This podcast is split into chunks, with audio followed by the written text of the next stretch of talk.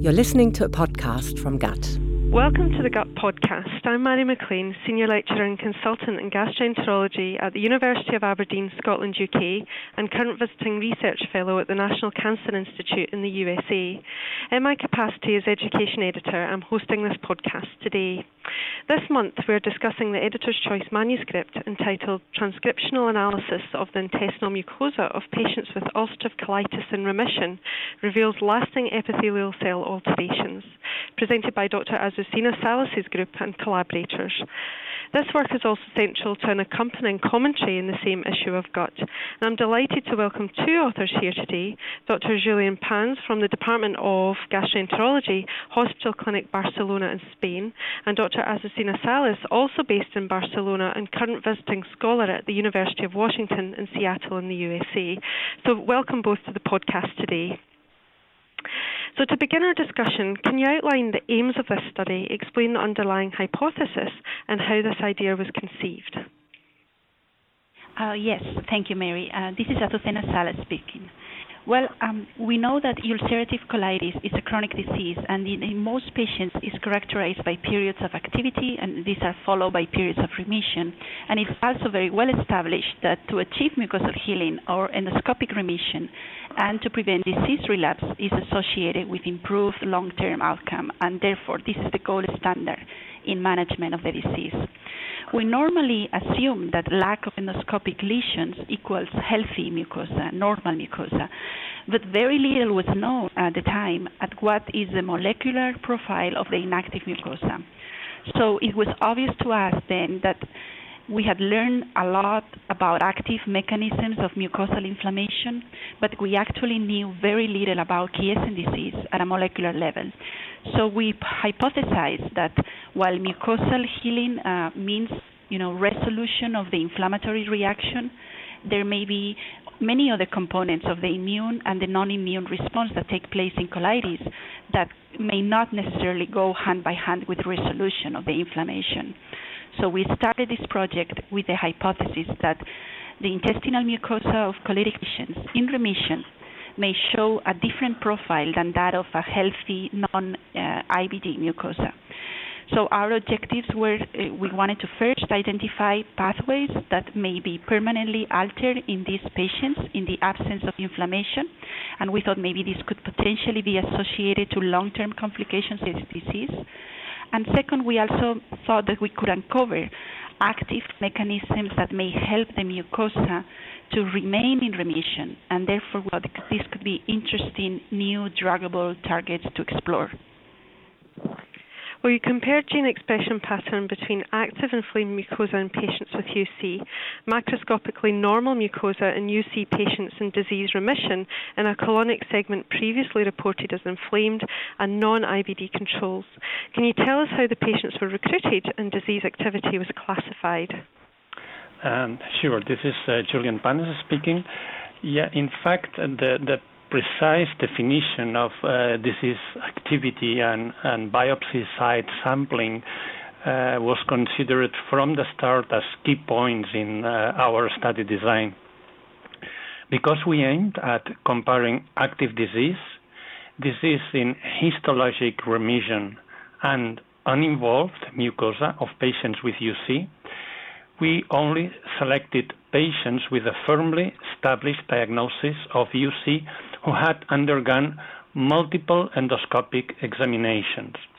So this allowed us to define active disease as the presence of endoscopic activity. That is, uh, the, we use the, the um, endoscopic subscore of the Mayo classification, and we used a common definition, which is a, a Mayo endoscopic subscore higher than two.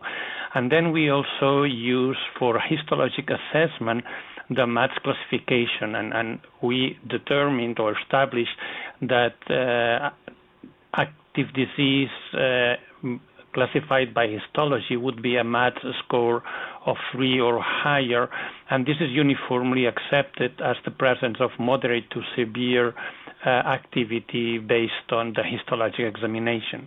So there was there is not much of a, a, hassle defining active disease, maybe more the definition of uh, disease of remission, and this was defined as the segment in which we had previous proven endoscopic and histologic activity in a previous flare of the disease who at the time of the examination of the study had absence of endoscopic activity. This is a Mayo of zero, so we were very strict in, in, in uh, defining uh, remission in terms of endoscopy, and also a MATS score of two or less, meaning that there were minimal histologic alterations remaining, not categorized uh, commonly as active disease. And uninvolved mucosa was defined as a segment never involved in patients who had undergone two or more examinations showing active disease in more distal segments. The transcriptional signature in relation to disease activity was initially assessed on a whole genome basis with a microarray, with subsequent validation of gene expression pattern at both the gene and protein level in independent patient cohorts. What were the initial main findings from the microarray data? So um, the whole genome approach, um, we use this approach because it's very useful and it allowed us to look at all potentially altered mechanisms in the intestinal mucosa without being limited and limiting our study to an already described subset of genes. So based on what was already been described in the literature and also findings our own, a, our own lab had, we expected that many of the genes that uh, will go uh, uh, will be rated during an inflamed uh, condition will return to normal levels of expression during remission. What we did not expect was to see such a large number of genes that were permanently deregulated in the remitting mucosa. Actually, about half the genes that are significantly regulated in ulcerative colitis active mucosa remain altered during remission despite endoscopic and histologic healing. And therefore, the microarray data clearly distinguished between at least two different patterns of gene expression. There were a first group of genes that were only up or down regulated in the inflamed colonic mucosa, but that returned to healthy levels during remission. And then there was a second set of genes that, after being regulated during an inflammatory response, remained permanently altered. And this second group of genes became the focus of our study. How did this gene expression pattern fit into biological context? Was there a particular pattern of genes related to particular cell functions? Well, the genes in the first subset included very well characterized inflammatory mediators, you know, genes encoding for cytokines, chemokines, you know, things like IL-8 or CXCL1 or calprotectin. And, and these were genes that in patients that achieve mucosal healing they return normal levels, so to speak.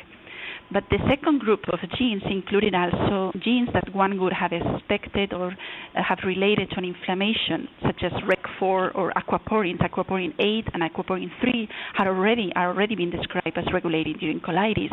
But our study clearly shows that although they were turned on by inflammation, they are not necessarily modulated back to normal to achieve mucosal healing. You present a UC in remission signature based on 54 genes. Why were these chosen? Did they fit into a particular pattern? And how was this validated? Well, you know, we obtained a very large signature of genes that we didn't expect to be so large. So this was out of the about 3,700 genes that came out of the microarray analysis, uh, differentially regulated in remission we decided to identify a subset, a smaller subset to focus on. This was done obviously because first we needed a more sizable number of genes to validate, and second we wanted to draw some biological function from the signature that we had identified. And the selection of these 54 genes was therefore a critical step in the study. We there's different ways to approach these, but we chose ingenuity pathway analysis, which is a tool uh, as uh, IPA, to define the main altered biological functions based on the large list of genes that came out of the microarray analysis. And after identifying um, biological functions using this tool, uh, such as you know protein and fatty acid metabolism, cellular growth, cellular proliferation and movement, etc. We chose specific genes from all relevant biological functions. We wanted to include genes from all functions, but also we wanted to include genes from all patterns of expression. So in that 54 UC signature, there were genes such as CL8 or CXCL1 or collagen 1A2 that are genes that are regulated back to normal in remission and these were kind of like our controls that patients really achieve inflammation resolution. And then the majority of genes were in the second group of genes, the genes such as REG4 or S100P or trefoil factor 1 or SERPIN B5. and these were genes that remain altered in active patients. And so we did real-time PCR analysis of all these 54 genes in an independent cohort of patients, and from that and also some protein validation, we came up with a validated ulcerative colitis remission signature that contained 29 genes. So, as you said, the aim of treatment for IBD is focused on endoscopic mucosal healing at the moment, but your data clearly shows that despite macroscopic and histological healing, several genes remain dysregulated. Um, can we just explore that a bit more, and can you tell us more about this and speculate on how this may impact disease progression? Well, uh, analysis of the most significantly regulated pathways during uh, UC remission provided uh, really interesting and new insights. Uh, for example, spreading of uh, fibroblasts during remission. And it has become apparent recently that fibrosis is one of the complications of long-standing UC, not only of Crohn's disease, but it also affects UC. And in the case of UC, it leads to loss of haustra and reduction in the diameter of the colon, what has been termed as a, a lead pipe colon. And this may indeed be a cause of persistent symptoms in patients without inflammatory activity, which we commonly see in long-standing UC. Another elevated biological function is related to the proliferation of colon cancer, meaning that the risk of cancer may remain elevated even in patients achieving endoscopic and histological remission. But in particular, you discussed three genes in this context um, REG4, S100P, and SERPINB5. what are the biological functions of these gene protein products, and how may this impact in UC, including potential treatment strategies? Well, one of the interesting, I think, observations we made in our study is that a large proportion of the genes that were identified in the UC remission signature were of epithelial origin. So um, we do know that about 40 or 50 percent of the cellular content of of the endoscopic biopsies are actually epithelial cells, and therefore expected a large proportion of the RNA content in biopsies to come from these cells, especially in a non-inflamed biopsy where all the immune infiltrate is gone. The reason why we focus on these three genes for further validation is that all three are known to be primarily expressed by epithelial cells. They are involved in epithelial cell proliferation, resistance to apoptosis, or response to stress, so they have kind of like a common theme function and also all three have been described to be regulated in colorectal cancer. So the fact that such genes showed a maintained increased expression in biopsies where there is no ongoing inflammation, there's no colorectal cancer, or even signs of dysplasia, made us think that such mechanisms of epithelial proliferation were turned on by inflammation and remained on independently of inflammation or malignant transformation. So, furthermore, we hypothesize that, that such mechanisms could support epithelial hyperproliferation in the context of malignant transformation that could happen in the in colon. They could foster tumor tumor growth. So, nonetheless, we have to to be careful with this because this is just a, uh, conclusion we're making, or more like a hypothesis we're making, but our study does not go on to determine a potential link between expression of these genes and proteins and development of cancer.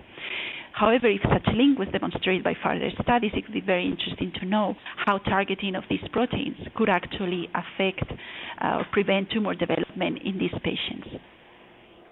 Were there any additional genes identified that may be of interest as, for example, therapeutic targets of the future or biomarkers of disease progression?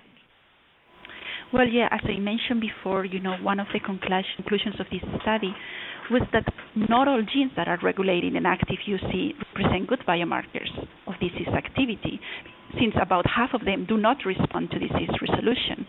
So our study first defines a large list of those that do respond, and therefore those can be explored as biomarkers of disease activity, and we actually validated some of them.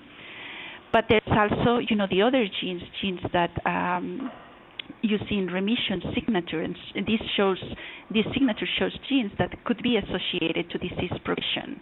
Um, however, we, we only in our study show a link between the expression of these genes and inactivity.